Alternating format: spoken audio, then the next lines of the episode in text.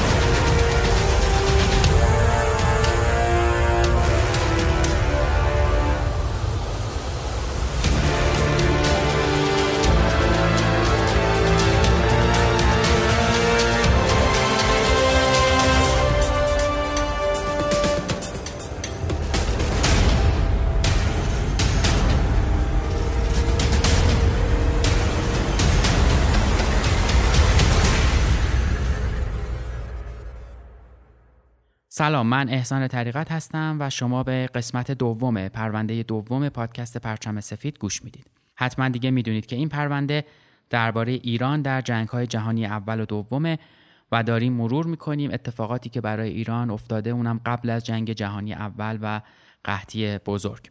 توی قسمت قبل اومدیم و یک گذری به تاریخ مشروطه زدیم و شخصیت احمد شاه رو بررسی کردیم. احمد شاه رو باید بشناسیم چون که در قحطی بزرگ ایران در جنگ جهانی اول نقش بزرگی رو بازی کرده.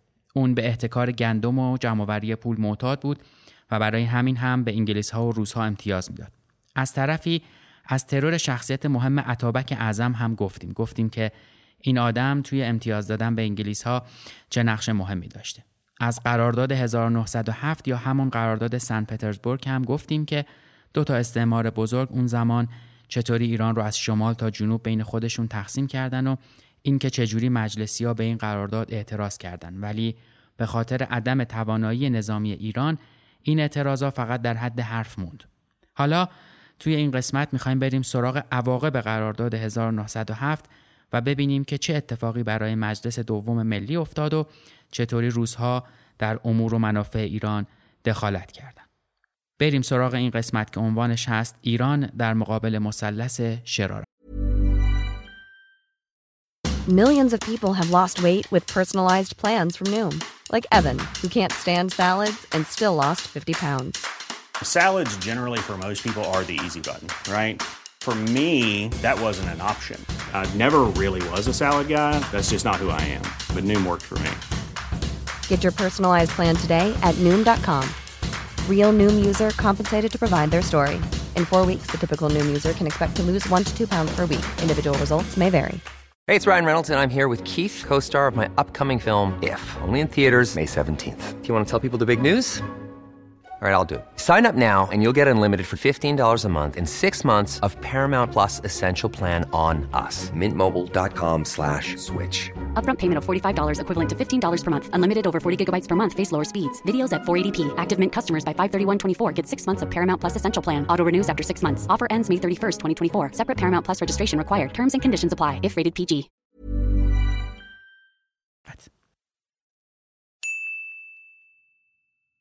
این روزا همه ما قسمت زیادی از زمانمون رو در دنیای دیجیتال میگذرونیم. خیلی از ماها به نوعی شغلمون با اینترنت و خرید و فروش آنلاین و دنیای دیجیتال گره خورده. هر روز کلی خبر و اطلاعات رو روی صفحه موبایلمون می‌بینیم. همینا اهمیت دنیای دیجیتال رو برامون بیشتر می‌کنه چون زندگی و معیشت ماها بهش گره خورده.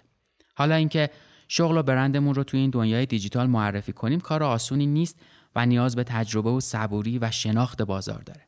از طرفی همه وقت این رو ندارن که هم کیفیت برند و محصولشون رو بالا ببرن و پیشرفت بدن و هم در دنیای اینترنت خودشون رو معرفی بکنن. اما این مشکل هم یه راه حلی داره. اونم پیدا کردن یه پلتفرم تبلیغاتی خوب و موثر امروز من می‌خوام یه پلتفرم تبلیغاتی هوشمند به اسم ادوایزد رو بهتون معرفی بکنم.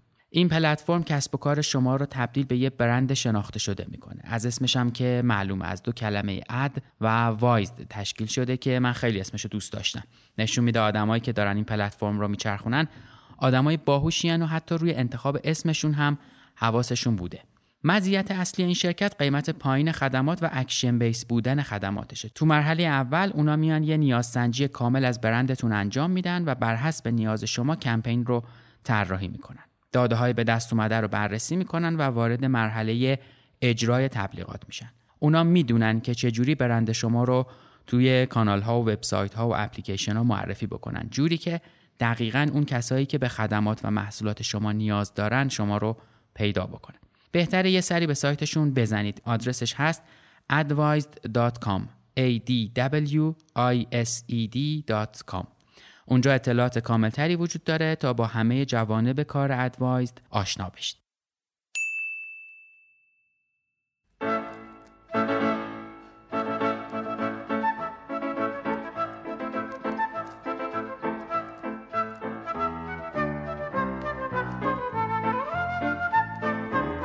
نام جاویده وطن صبح امید وطن جلوه کن در آسمان همچو مهر جاودان وطن هستی من شور و سرمستی من جلوه کن در آسمان همچو مهر جاودان بعد از اینکه قرارداد 1907 امضا شد نیروهای روس در شمال و نیروهای انگلیس در جنوب ایران مستقر شدند. روسها با مردم شمال اصلا رفتار مناسبی نداشتند و نسبت به اونها خیلی خشونت آمیز رفتار می‌کردند. برای همین در شمال ایران مورد نفرت مردم قرار گرفتند. اما از اون سمت انگلیس ها با سیاست اینکه به قلب مردم حکومت بکن داشتن جنوب رو میگردوندن. ولی با این حال چون در برابر خشونت روزها سکوت کرده بودند مردم هم نسبت به اونها به دیده شک و بیاعتمادی نگاه می‌کردن. تا اینجا رو هممون دیدیم می‌دونیم و شنیدیم یا خوندیم. اما چیزی که کمتر بهش توجه شده دخالت نیروها و عوامل داخلی در تشدید این وضعیت و هرج و مرجه. اونا در اختلال و ناامنی و کشمکش بی تقصیر نبودن و حتی خیلی از اقداماتشون کشور رو در خطر تجزیه قرار داده. ملک و شعرهای بهار که اون موقع یه جوون آزادیخواه اهل مشهد بود با نگرانی همه مجلسی و مشروط خواه رو خطاب قرار داده و شعر سوزناکی به اسم وطن در خطر است رو در باب همین موضوع سروده. ما لینک این شعر رو در توضیحات همین قسمت می‌ذاریم که اگر دوست داشتید بتونید شعر رو بخونید و لذت ببرید. جلوه کن در آسمان همچون مهر جاودان بشنو سوز سخنم که هم آوای تو منم. همه جان و تنم وطنم وطنم وطنم وطنم. بشنو سوز سخنم که این چمنم همه جان و تنم وطنم وطنم وطنم وطنم. همه با یک نام و به تفاوت هر رنگ و زبان. خونه ملت و دولت دو دستگاهی بودند که به جای اینکه دوش به دوش هم کشور رو از ورطه تجزیه بیرون بکشن رو در روی هم شروع به گروکشی کردن و وقتشون اکثرا سر همین موضوع و دعواها میگذشت و عملا درد و مشکلات مردم گم شده بود. این یه موضوع بود. موضوع دیگه ای که هنوز به نظرم ایران ازش رنج می‌بره نبود احزاب بود. در اون موقع خیلی زیاد و مثل قارچ حزب از زمین رشد می‌کرد ولی خیلی زود هم موضع عوض می‌کردن و دائم بلد بودن که بیانیه احساسی بدن و مردم رو به سمت خودشون بکشونن. اما هیچ کدومشون برنامه ای نداشتن و فقط می‌دونستن که چه چیزی نمی‌خوان. رهبر حزب ها افرادی مثل تقیزاده بودند که یک طلبه روشنفکر تجددخواه بود که بعدها لباس روحانیت هم از تن در آورد و زن آلمانی به همسری گرفت. یا حزب اعتدال نامی بود که رهبراش سید محمد صادق تبا بزرگترین پسر تبا بزرگ از مشتهدای بزرگ شیعه و از رهبرای مشروطه و بهبهانی بودند که در کنار دهخدا و یحیی دولت آبادی که دربارش توی قسمت قبل گفتم این حزب رو میگردوندن این حزب ها نه تنها با دولت مشکل داشتن که با خودشون هم درگیر بودن دلیل سوم این خطر تجزیه و هرج و مرج بعد قرارداد 1907 بود که مردم ایران خان و خانی زندگی می‌کردند و تمایلی به خودمختاری داشتند. مثلا قشقایی و بختیاری از دادن مالیات سرباز می‌زدن و حکام محلی هم به قارت رعیت مشغول بودند و از مردم محلی بیگاری میکشیدند. همین عامل خودش به تنهایی می‌تونه عامل جنگ داخلی باشه. حالا فکر کنید همه اینا کنار هم و شروع جنگ جهانی اول چه بلایی سر مردم ایران و ایران می‌تونست بیاره که البته هم آورد و نتیجهش مرگ میلیون ها ایرانی به خاطر گرسنگی و بیماری شد. حالا ببینیم که بعد قرارداد 1907 در ایران چه اتفاقاتی افتاده و چجوری بود که قرارداد 1907 ایران رو زیر بار فشار خم کرد. مزفردین شاه زیاد زنده نماند و محمد علی میرزا ولیعهد برای تاج گذاری از تبریز آزم تهران شد. او که از همان زمان اقامت در تبریز مخالفت شدیدش با مشروطه را به همه و خصوصا مجاهدین تبریز ثابت کرده بود از همان ابتدا مترصد فرصتی برای نابود کردن انقلاب مشروطه بود. دیکتاتوری از همان روز اول شروع کرد. خوی دیکتاتوریش از تبریز بود و میشناختن و از همین روز اول او مخالفت خودش با مشروطه اصلا اعلام کرد محمد علی شاه روز دوشنبه دوم تیر ماه 1287 به بهانه ترور عطابک دستور به توپ بستن مجلس را صادر و به قلع و قمع مشروط خواهند بعد مرگ ناصرالدین شاه کم کم اختیارات از دست پادشاه خارج شد و هرج و مرج از همون موقع شروع شد. مشروطه به امضای مظفرالدین شاه رسید و محمد علی شاه برای مخالفت با مشروطه به کمک روزها مجلس رو به توپ بست. احمد شاه هم کلا مملکتداری رو بیخیال شده بود و سپرده بود دست وزیرایی که انگلیس ها براش انتخاب کرده بودند و اون بابت این اجازه انتصاب وزیرای متمایل به انگلیس از دولت بریتانیا پول می گرفت. البته این عادت مقام فروشی فقط در دستگاه شاهی نبود و خان و خانزاده ها هم فرمانداری مناطق رو میفروختن به کسایی که بیشترین پول رو بهشون می‌دادن. دیگه از این بدتر برای ایران نمی‌شد تصور کرد که یه عده نشستن دارن مملکت و مناسبش رو با هم با پول رد و بدل می‌کنن. کار به جایی رسید که در تهران هم با پول مقام و منصب میخریدن و بهش می‌گفتن طرف به مشروطش رسیده. تا سالها این تعبیر درباره هر کسی که با دوز و کلک به جایی می‌رسید استفاده می‌شد. در همین گیرودار و شلوغی ها مجلسی ها و دولت دست به پاکسازی و حذف افراد مخالفشون هم زدن. مثلا سید عبدالله بهبهانی رو به ضرب گلوله در خونهش چند نفر نقابدار به قتل رسوندن. سید عبدالله بهبهانی از رهبرای مشروطه و مجتهدای شیعه بود و یک کسی در رده آیت الله تبا تبایی بود. قتل اون هم نتیجه دشمنی دو حزب اعتدالیون و دموکرات ها بود. حزب دموکرات هم گفتیم که تقیزاده رهبرش بود و خیلی اعتقاد دارند که بهبهانی به دستور تقیزاده کشته شد. جوری که مردم خشمگینانه تو بازار فریاد می‌دادند که فقیهی که بود اسلام را پشت تقیزاده گفت و شقیزاده کشت یا مثلا تو اردیبهشت 1290 به خاطر کمبود نون زنها در اصفهان تقیان می‌کنن و به بلدیه حمله می‌کنن و ادارات دولتی رو تاراج می‌کنن که به خاطر همین کارا در اصفهان بلبش و کشت و کشتاری به پا میشه که خیلی زیاد و شدید بوده. از همین داستان ها میشه فهمید که فقط جنگ جهانی نبوده که ملت ایران با قحطی مواجه بشن. هم عوامل داخلی و هم عوامل خارجی در این داستان دخیل بودند و جنگ جهانی اول جرقه بود که آتش به دامان ایران و ایرانی جماعت می‌زنه. حالا بیان کمی فلشبک بزنیم به گذشته. بریم کمی درباره مجلس شورای ملی بدونیم. دیگه اینو همه ما می‌دونیم که در جریان جنبش مشروطه با امضای مظفرالدین شاه کیان پادشاهی در ایران دست از یک کتازی برمیداره و برای اداره مملکت یک شریک تازه پیدا میشه به اسم مجلس شورای ملی. اولین مجلس شورای ملی ایران چون با اجازه مظفرالدین شاه تشکیل شده بود اسمش رو می‌ذارن دارالظفر یا عدل مظفر. بعد امضای قانون مشروطیت یه مجلس موقت به اسم مجلس مؤسسات تشکیل میشه و بیشتر اعضای این مجلس تجار و روحانیون و رؤسای اصناف ایران میشن. بر اساس قانون اون موقع انتخاب شده ها به شش طبقه تقسیم می شدن. شاهزاده ها و قاجارها، روحانیون و طلاب، اعیان و اشراف، تجار دارای تجارتخانه معین، مالکان با دست کم هزار تومان دارایی و صنعتگرا و پیشورها از اصناف شناخته شده و دارای مغازه‌ای با شرایط مشخص. انتخاب شونده ها شامل 156 نماینده بودند که از این تعداد 60 کرسی به تهران و 96 کرسی به بقیه ایالات اختصاص پیدا می‌کنه. نامزدهای پارلمانی باید خوندن، نوشتن و صحبت به زبان فارسی رو بلد می بودن اون موقع. اما اولین مجلس شورای ملی رسما اکتبر 1906 یعنی دقیقا یک سال قبل از قرارداد 1907 تشکیل میشه.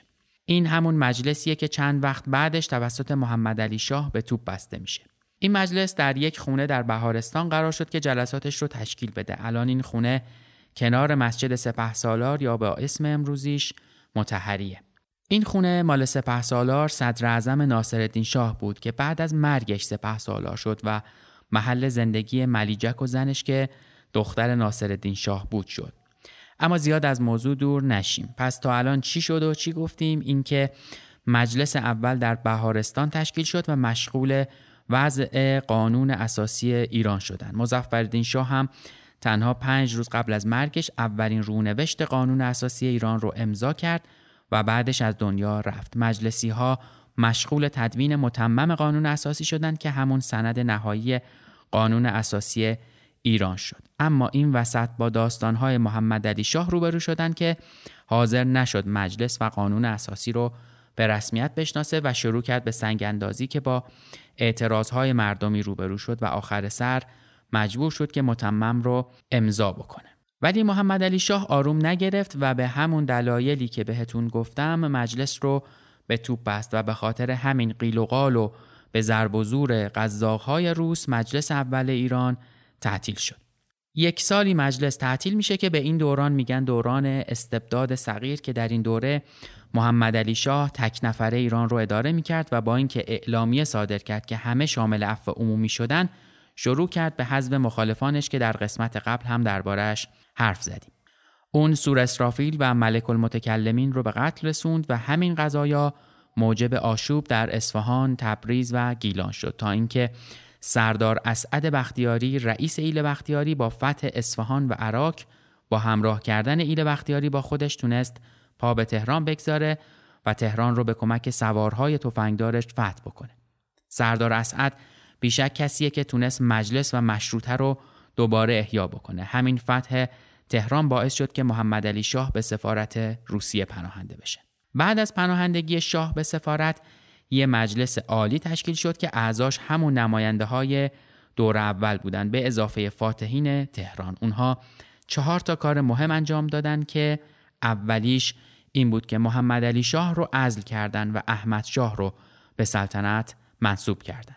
دوم اینکه عزدالملک به عنوان نایب السلطنه انتخاب شد. سومین کارشون انتخاب ولی خان سپهدار اعظم به وزیری جنگ بود که سپهدار اعظم هم کسی بود که در کنار سردار اسعد برای فتح تهران اقدام کرده بود و هر دو با هم این داستان رو اداره کردند. در آخر هم به عنوان کار چهارم سردار اسعد رو به عنوان وزیر داخله انتخاب کردند.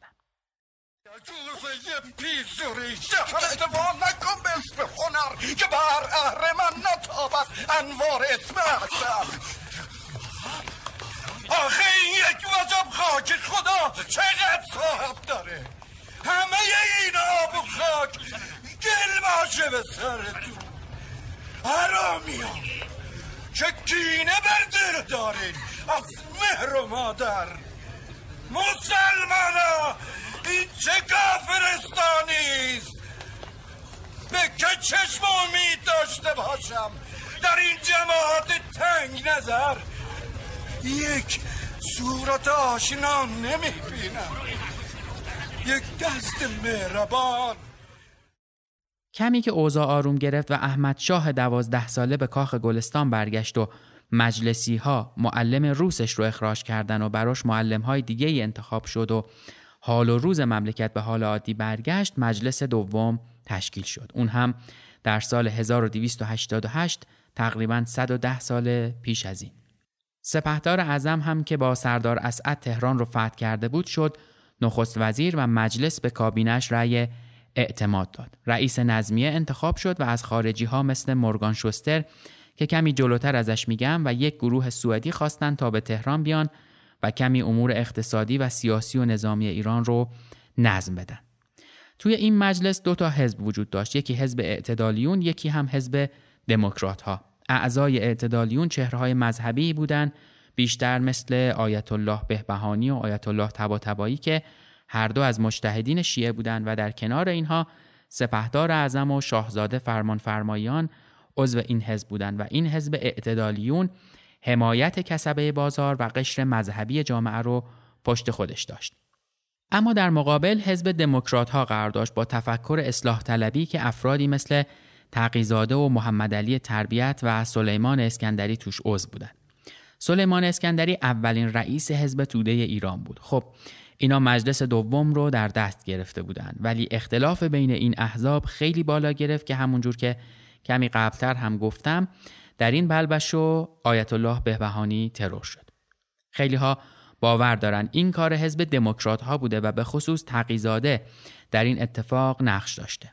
توی همین وقت واقعه پارک عطابک هم اتفاق افتاد که خیلی توی اون دوره اتفاق مهمی بود. کمی جلوتر داستان پارک عطابک رو هم حتما خواهم گفت. در طول عمر دو ساله مجلس دوم محمد علی شاه با کمک اشایر شاه سون و کرد و ترکمن سعی داشت تا دوباره سلطنت رو به دست بگیره که این اتفاق با وجود حمایت روسها با ناکامی مواجه شد. توی همین اسنا شوستر اموال شعاع و سلطنه برادر محمد علی شاه رو به نفع دولت مصادره کرد. روسها که این مجلس رو خیلی یاقی دیدن دست به کار شدن و انزلی و رشت رو تصرف کردند و به مجلس التیماتوم دادند که باید شوستر اخراج بشه. البته این التیماتوم شامل همه مستشارای خارجی غیر روس و انگلیسی هم می‌شد.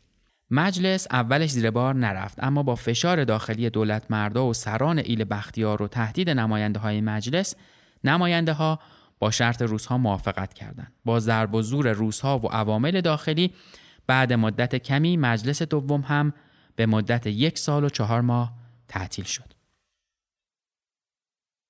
حالا بریم به چند تا اسم و داستانی که در مجلس دوم اتفاق افتاده بیشتر نگاه بکنیم. داستان شستر یکی از نمونه های بارزه که نشون میده علنا کشور هیچ اختیاری از خودش نداشته و گوش به زنگ دستورایی بوده که از روسها و انگلیس ها می اومده. مورگان شوستر یکی از چهره های برجسته و مهم دوران روابط سیاسی ایران و آمریکا به شمار میره که پنج سال بعد از انقلاب مشروطه برای ریاست کل خزانه داری و اصلاح امور مالیه کشور وارد ایران شد. اما ورود این مستشار خارجی مورد اعتراض دولت‌های روسیه و انگلیس که ایران رو به دو منطقه تحت نفوذ خودشون درآورده بودند قرار می‌گیره و برای همین هم به اجبار قرارداد این چهره محبوب در ایران لغو میشه. یکی از نقطه عطفهای تاریخ ایران پیروزی انقلاب مشروطه در 1285 خورشیدی بوده. اما بعد از این پیروزی نبود ساختار منسجم بروکراتیک و قوانین لازم که دولت بتونه با تکیه بر اون حداقل از محل مالیات کسب درآمد بکنه عملا دولت را رو, به نابودی کشونده بنابراین انقلابیون مشروط خواه تصمیم گرفتن که اقتصاد ناکارآمد و سنتی کشور رو سر و سامونی بدن و برای نظام اقتصادی بحران زده کشور بهترین کار رو استخدام مستشارای خارجی می‌دونستن. برای همین هم حسین قلی خان نواب وزیر امور خارجه به علی قلی خان نبیل الدوله سفیر وقت ایران در واشنگتن دستور میده که از دولت آمریکا بخواد چند مستشار به ایران معرفی بکنه. دولت آمریکا هم با تایید تئودور روزولت رئیس جمهوری چند نفر از جمله ویلیام مورگان شوستر رو با این قید و تاکید که این آدمها نماینده بخش خصوصی و بانکداری آمریکا هستند و دولت آمریکا نسبت به عمل کرده اونا مسئولیتی نداره رو معرفی می‌کنه. دولت ایران هم با این ایده که وجود یک آمریکایی در دم و دستگاه حاکم می‌تونه روس و انگلیس رو به چالش بکشه قبول می‌کنه که شوستر به ایران بیاد. شوستر حقوقدان آمریکایی قبل از ورودش به ایران در اداره گمرکات فیلیپین خدمت می‌کرده و عضو هیئت عالی حکومت آمریکا در فیلیپین شده بوده. اون یه مدت هم سرپرستی اداره گمرکات کوبا رو بر عهده داشت و وقتی هم که مأمور خدمت در ایران شد به شغل وکالت مشغول بود. این حقوقدان و کارشناس مالی آمریکایی در 21 اردیبهشت 1290 خورشیدی پنج سال بعد از انقلاب مشروطیت برای ریاست کل خزانداری کل و اصلاح امور مالی وارد کشور ایران میشه اما از همون اول دولت‌های روسیه و انگلیس از باز شدن پای آمریکا در منطقه خوشحال نبودن و به مخالفت دست زدن. در اصل سیاست داخلی و خارجی ایران در دوره قاجاری برایند رقابت روسیه و انگلیس در کشور بوده. همین عامل هم باعث می شد که بعضی سیاستمدارای ایران به نزدیک شدن به یک قدرت سوم ترغیب بشن. آمریکا یکی از این کشورها بود که ایران مایل به مراوده تجاری و سیاسی با اون شد. علت اون که دولت مردای ایرانی آمریکایی‌ها رو برای حل معضلات اقتصادی و امنیتی خودشون انتخاب کردن دو تا اصل اساسی داشت. یکی آمریکا به دلیل فاصله جغرافیایی زیادش از ایران منافع کمتری در کشور داشت و دوم اینکه آمریکا لاعقل تا زمان مورد بحث اهداف استعماری در منطقه نداشت و مثل روسیه و انگلیس برای مردم ایران بد سابقه نبود. به این ترتیب شوستر و هیئت همراه در زمان حیات مجلس دوم مشروطه توسط برخی دولت مردا برای ساماندهی امور اداری و اصلاح اوضاع مالی ایران وارد کشور شدند اما حضور روسیه و انگلیس در ایران مانع از اون شد که این اقتصاددان آمریکایی بتونه اهداف و طرحهای خودش رو در سیستم اداری و مالی کشور به اجرا در بیاره. برای همین هم مدت زمان مأموریت اون و هیئت همراه اون در ایران بیشتر از هشت ماه دوام نیاورد و اون بعد التیماتوم روسیه ناچار شد به همراه همراهانش ایران رو ترک بکنه. بعد از اینکه ایران رو ترک کرد و به آمریکا برگشت در کتابی به اسم اختناق ایران شرح مفصل این ماجرا و تجربه خودش در ایران رو نوشت که تو ایران به وسیله اسماعیل رائین همین کتاب ترجمه شده. وقت ورود شستر به ایران هیچ مقررات درست یا سازمان اداری در وزارتخونه مالیه وجود نداشت و اداره امور مالی کشور به دست افرادی بود که بهشون مستوفی می‌گفتن. در واقع روزی که شستر شروع به کار کرد دستگاهی که وزارت مالیه اسمش بود اسم بدون رسمی بود و هیچ کس ازش اطلاع نداشت و هیچ معلوم نبود که جمع و خرج کشور چقدر میشه چه مبلغ از اون قابل وصوله و خرج واقعی کشور به چه میزانه یا چه شخصی مسئول وصول مالیات دولت و چه شخصی مسئول نگهداری حساب و رسیدگی به اون؟ همینطور قبل از ورود شستر وقت جمعآوری درآمدهای دولتی و تأمین وجه برای مخارج ضروری کشور از اصل عدم تمرکز پیروی می‌شد. یعنی اینکه هر استان و شهرستان واحد مستقلی تشکیل می‌داد که در مرکز برای اون دستورالعملی یا همون بودجه جمع و خرجی تشکیل می‌شد اون هم توسط مستوفی و بعد از اون که این دستورالعمل از تصویب مقامات دولتی و توشیح مقام سلطنتی یا همون مهر امضا کردن امروزی میگذشت برای اجرا به فرماندار و فرمانده هر محل ابلاغ می شد. در چنین اوضاعی بود که شستر به عنوان خزاندار کل امور مالی کشور منصوب میشه و در مجموع اختیارهایی مثل نظارت مستقیم و واقعی بر همه معاملات پولی ایران اخذ تمام آیدات و تفتیش کلیه محاسبات دولتی نگهداری خزانه کشور و امضای حوالجات مستقیم و تصدیق حوالجات اعتباری تهیه نظامنامه های لازم برای اجرای اصلاحات مالیاتی ریاست عالیه بر همه کارمندان ادارات تحت ریاست خزانداری کل کشور به شستر سپرده میشه. یکی دیگه از خدمت‌های مهم مورگان شوستر که با تحریکات و مبارزه علنی و مخفی انگلیس ها و روس ها مواجه شد ماده سوم قرارداد نفت شمال استاندارد اویل بود.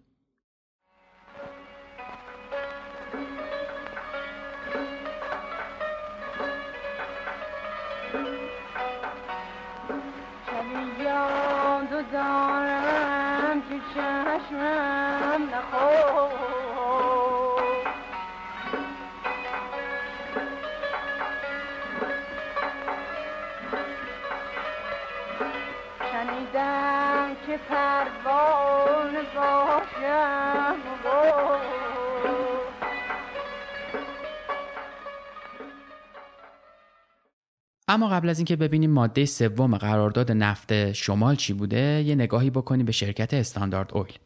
استاندارد اویل اولین شرکت نفتی چند ملیتی آمریکایی بود که در سال 1882 توسط جان دیویس راکفلر تأسیس شد. زمینه فعالیت این شرکت تولید، حمل و نقل، پالایش و بازاریابی نفت و مشتقاتش تو سال 1921 میلادی یعنی 1300 شمسی یه مذاکراتی با استاندارد اویل برای واگذاری امتیاز نفت شمال ایران برگزار شد. این مذاکرات رو حسین علا وزیر مختار ایران تو واشنگتن پیش می برد. با ابراز تمایل اولیه استاندارد اویل مجلس شورای ملی در سیوم آبان 1300 قانونی در پنج ماده تصویب کرد که به دولت ایران اجازه می‌داد جهت اعطای امتیاز کشف و استخراج نفت از منابع آذربایجان، گیلان، مازندران، استراباد و خراسان به مدت 50 سال در برابر دریافت 10 درصد از درآمد نفت با استاندارد اویل وارد مذاکره بشه.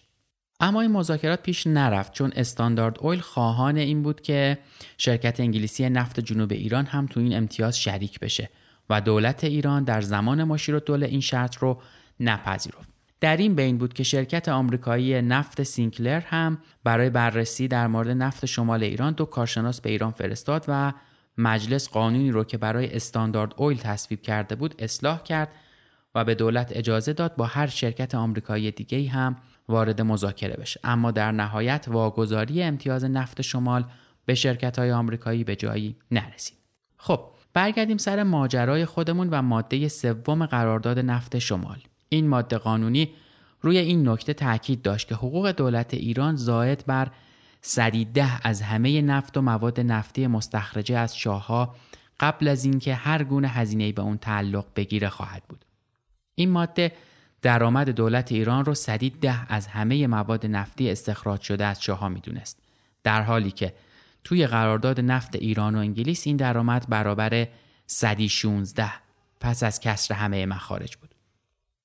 اما مهمترین اقدام شوستر تشکیل ژاندارمری خزانه و همینطور ضبط اموال شاه و سلطنه یعنی برادر محمد علی شاه بود شوستر سعی کرد ثابت کنه که اگه مالیات به طور درست وصول بشه و به مصرف برسه نیازهای مملکت رفع میشن. اون برای وصول صحیح مالیات به فکر ایجاد قوای نظامی افتاد که تحت نظارت اداره مرکزی خزانه باشه و با جبر رو بدون ملاحظات شخصی مالیات ها رو وصول کنه با وجودی که مدت اقامت شستر در ایران خیلی کوتاه بود و فقط هشت ماه طول کشید با این حال از بد ورودش کل جامعه نویسنده ها دولت مردا همه به اتفاق از اون حمایت می‌کردن و اون رو ستایش می‌کردن سر ادوارد گری وزیر خارجه انگلیس درباره اون نوشته که ظاهرا شستر در اذهان ایرانیان اثر فوق‌العاده‌ای باقی گذارده و اینکه تمام احزاب متفقا تمام اختیاراتی که او درخواست مینمود به او دادند این اثبات می کند که به وی اعتماد کامل دارند. یکی از گروه هایی که حمایت خودشون رو از این مستشار آمریکایی توی آثارشون به نمایش گذاشتن شاعرا بودند. در واقع شاعرای دوره مشروطه در اشعارشون بیشتر به مسائل اجتماعی و سیاسی می پرداختن و از راه آثار و اشعار خودشون برای پیروزی جنبش مشروطه مبارزه می کردن. همینطور اونها در جریان کشمکش بین محمد علی شاه و مجلس اول به مقابله با محمد علی شاه پرداختن. اونا انتقاد خودشون رو از برکناری مورگان شوستر به نمایش گذاشتن. در واقع این شاعرها تو اشعار خودشون به انتقاد از روسیه پرداخته بودند چون اونها باعث شده بودند که قرارداد مورگان شوستر لغو بشه و باستاب این خبر تا اندازه‌ای بود که تظاهرات مردمی وسیعی علیه این تصمیم به راه افتاد و مجلس به دستور ناصرالملک نایب السلطنه بسته شد. عارف قزوینی در انتقاد به اخراج شستر قطعی با این مضمون نوشته. ننگ آن خانه که مهمان ز سر خان برود جان نسارش کن و مگذار که مهمان برود. گر رود شستر از ایران رود ایران برباد ای جوانان مگذارید که ایران برود. به خون خودش تشنه می شود.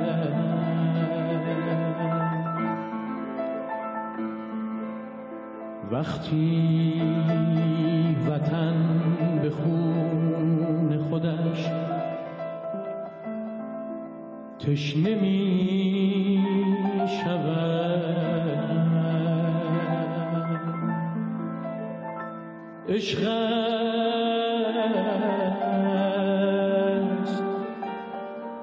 عشق است.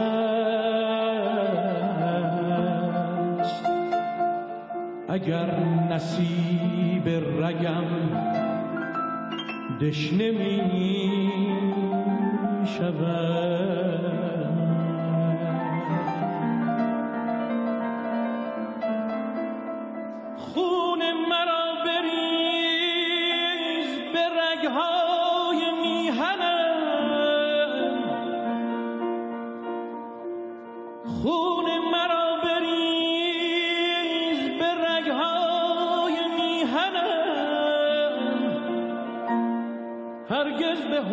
حرمت وطنم دم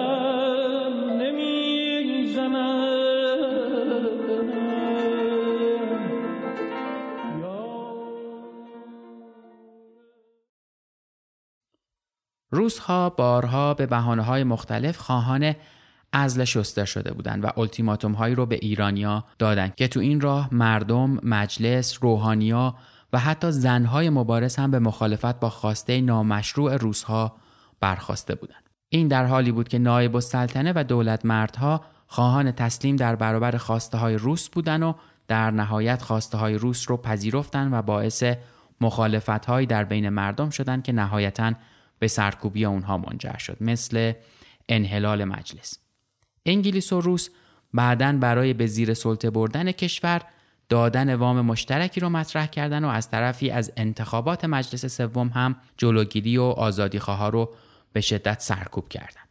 سادلوهایی که فکر می‌کردن روسها با پذیرفته شدن التیماتوم دست از جنایات خودشون برمیدارن و با مدارا رفتار می‌کنن متوجه شدند که جنایت های روسها و انگلیس ها بعد از ضعف دولت بیشتر و دوچندان شد. چون اونها می‌خواستن امتیازاتی به دست بیارن و اون رو با فشار و ارعاب تثبیت کنن. حقیقتا باید گفتش که بعد از اخراج شوستر دولت های روس و انگلیس دولت ایران رو مثل اسیری پیدا کردن که با تسلیم خودش به دشمن خودش رو قربانی هر نوع بلایی کرده بود. نتیجه این دخالت ها تا سالها بعد در ایران دیده شد که قحطی بزرگترین پیامد اون بود. اخراج شوستر یه نمونه کوچیک از عواقبیه که قرارداد 1907 سر ایران آورد. اینها فقط چند نمونه از اتفاقاتی بود که در سالهای بعد قرارداد 1907 در ایران اتفاق افتاده بود و هنوز تا جنگ جهانی فاصله داشتیم. اما می‌خوام بگم که جنگ یهویی به سر مردم آوار نشد. جنگ فقط مشت آخری بود که مردم رو زمین بزنه. قبل از اون مردم به خاطر دو عامل یکی خارجی و دخالت‌های انگلیس و روسیه و یکی هم به خاطر بی‌ارزگی و بی‌برنامگی و فساد دولت مردهای ایرانی به این ورطه کشیده شد. البته نقش خود مردم رو هم نباید نادیده گرفت. مردم رو می‌شد راحت گول زد. راحت می‌شد بین احزاب پاسکاریشون کرد و توی جنگ های مجلس و دولت از معیشت مردم مایه گذاشت. داستان دیگه که توی مجلس دوم ایران اتفاق افتاد مربوط به واقعه پارک عطابکه. پارک عطابک اسم باغ و امارتی بود که به درخواست عطابک اعظم و برای اقامتش در انتهای خیابان سیتیر توسط میرزا مهدی خان شقاقی اولین مهندس معمار ایران ساخته شد. با عطابک اعظم هم که آشنا شدیم. عطابک توی قسمت قبل گفتم کی بود و چه نقشی داشت و چطوری ترور شد. این امارت مال ایشون بود تا وقتی که ترور میشه. حالا چه اتفاق مهمی در پارک عطابک افتاده؟ مجلس شورای ملی در سال 1289 قانون اعطای لقب سردار ملی و سالار ملی به ستارخان و باقرخان رو تصویب کرد. این حکم بر لوح نقره‌ای ثبت شده بود و از اونا خواستن که برای دریافت حکم به تهران بیان. ستارخان و باقرخان با تعدادی از مجاهدهای خودشون از محل استقرار ستارخان توی ششگلان تبریز به سمت تهران حرکت کردن و در طول مسیر هم با استقبال مردم مواجه شدن. دو روز بعد از ورودشون به تهران توی یک مراسمی رسمی القاب بهشون اعطا شد و مجلس ماهانه هزار تومان هم برای هر کدوم از اونها مقرر کرد. بعد از اون قرار شد تا پارک عطابک برای اقامت به ستارخان و همراهانش و باغ اشرت آباد به باقرخان و نیروهای تحت امرش اختصاص داده بشه. این وسط سه ماه بعد از ورود به تهران این دو عزیز سید عبدالله بهبهانی روحانی مشروط خواه تو خونش ترور شد. از طرفی هم کشته شدن علی محمد خان تربیت و سید عبدالرزاق به وحشت از ناامنی اضافه کرد. دولت جدید به ریاست مستوفی الممالک برای جلوگیری از هرج و مرج و برقراری امنیت در سطح شهر تصمیم گرفت تا برنامه خلع سلاح عمومی و استقرار نیروهای مسلح رسمی رو در تهران اجرا بکنه. دولت مجاهدهای تبریزی رو برای خلع سلاح انتخاب کرد و نیروهایی مثل بختیاریا و نیروهای تحت امر یپرمخان ارمنی که رئیس نظمیه بودن استثناء حساب شدن. این تبعیض برای جناح آذربایجان گرون تموم شد و اون رو یک توطعه برای تضعیف خودشون دیدن. نماینده های دولت در نشستی ستارخان و باقرخان رو به شرط پرداخت پول سلاح و مواجب عقب افتاده مجاهدا به اجرای برنامه مد نظر دولت راضی کردند. اما با فتن انگیزی ها مجاهدها از تحویل سلاحاشون خودداری کردند. دولت فرصت 48 ساعته ای برای عقب نشینی به مجاهدها داد و با تموم شدن فرصت دولت در شعبان 1328 دستور حمله به پارک عطابک که محل استقرار ستارخان بود رو صادر کرد. به امر یپرمخان ارمنی رئیس نظمیه وقت و از دوستهای قدیمی و سابق ستارخان در پارک سوزونده شد و سربازهای دولت و نیروهای بختیاری وارد پارک شدند. نیروهای دولتی از چند اراده توپ و 500 مسلسل شستیر استفاده کردند. توی این هجوم جمع زیادی از فاتح های مشروطه کشته شدند. بعضیا دستگیر شدن و بقیه هم فرار کردند.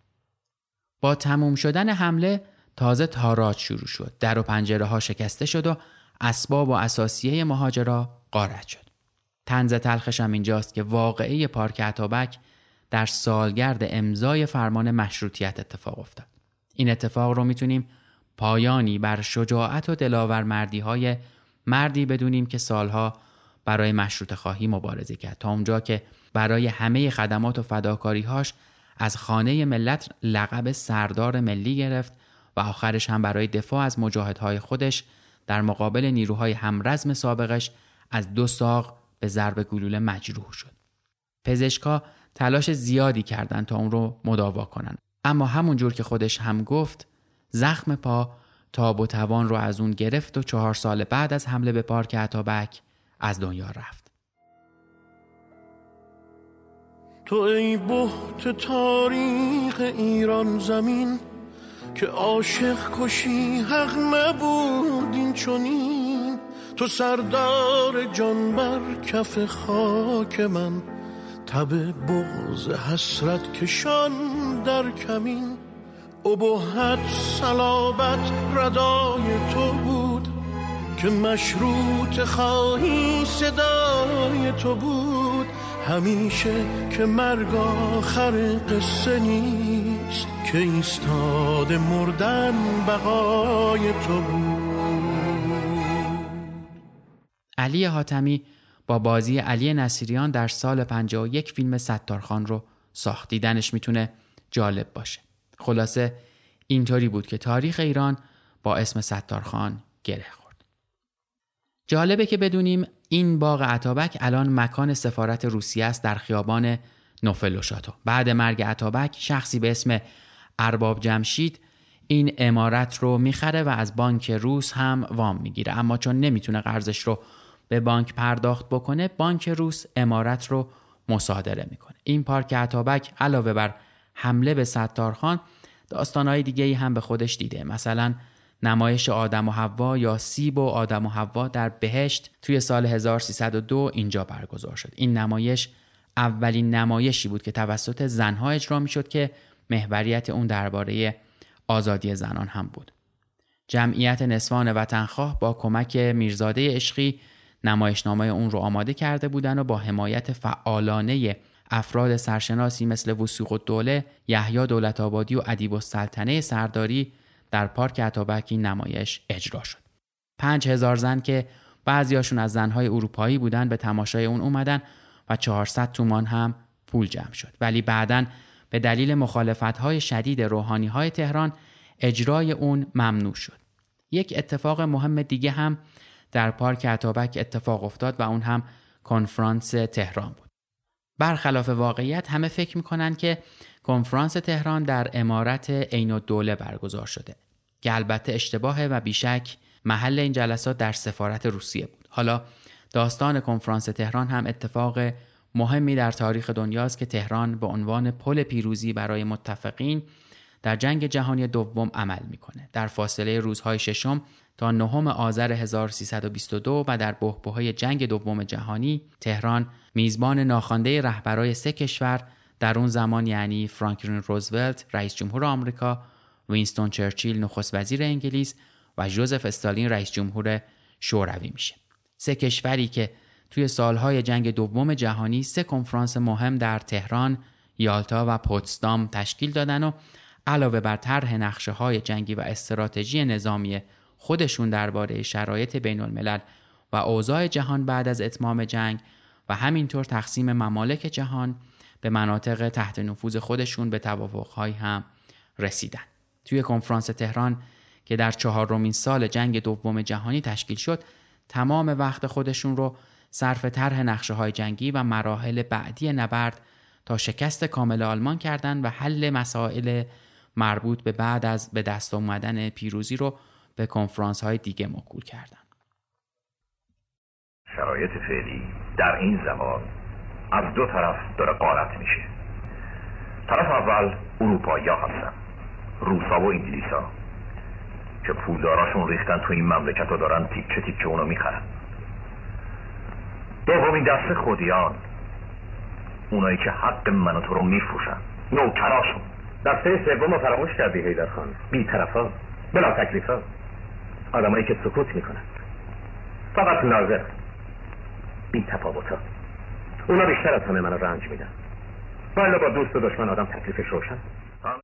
چیزی که شنیدید قسمت دوم از پرونده ایران در جنگ های جهانی بود که با هم مرور کردیم. توی این قسمت نگاهی کردیم به عواقب امضای قرارداد 1907 که عواقبش هرج و مرج در شهرها و کمبود نان در ایران بود. زمینه فساد برای دولت مردها و خانهای ایران رو زیاد کرد. از تاریخ مجلس شورای ملی گفتیم و اینکه به دستور روسها که بخش شمالی ایران رو گرفته بودند مجلس دوم هم مثل مجلس اول به دستور روسها تعطیل شد. مستشارهایی مثل شستر که برای نظم اومده بودند با التیماتوم روسها اخراج شدند. حادثه باغ عطابک اتفاق افتاد و ستارخان بعد این قصه زمینگیر شد و چهار سال بعدش هم از دنیا رفت.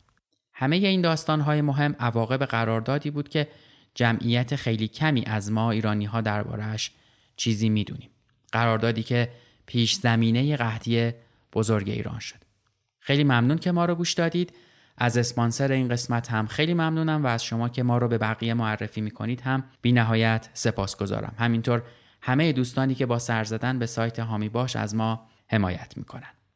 پرچم سفید پادکستی درباره یکی از سیاه ترین اتفاقهایی که در تاریخ بشر افتاده. اتفاقی که میلیون ها کشته، زخمی و آواره به جا گذاشته. موضوعی به نام جنگ.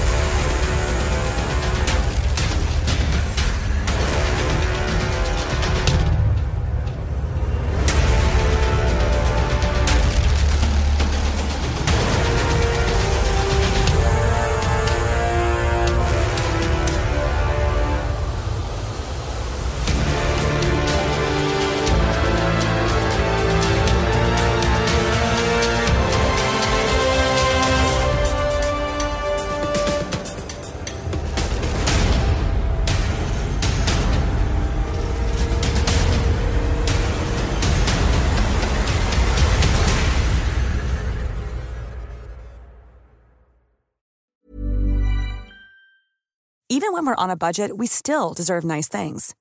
Quince is a place to scoop up stunning high end goods for 50 to 80% less than similar brands.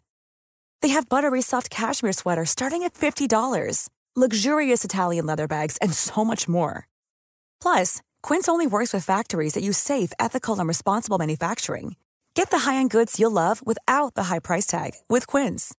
Go to quince.com/style for free shipping and 365-day returns.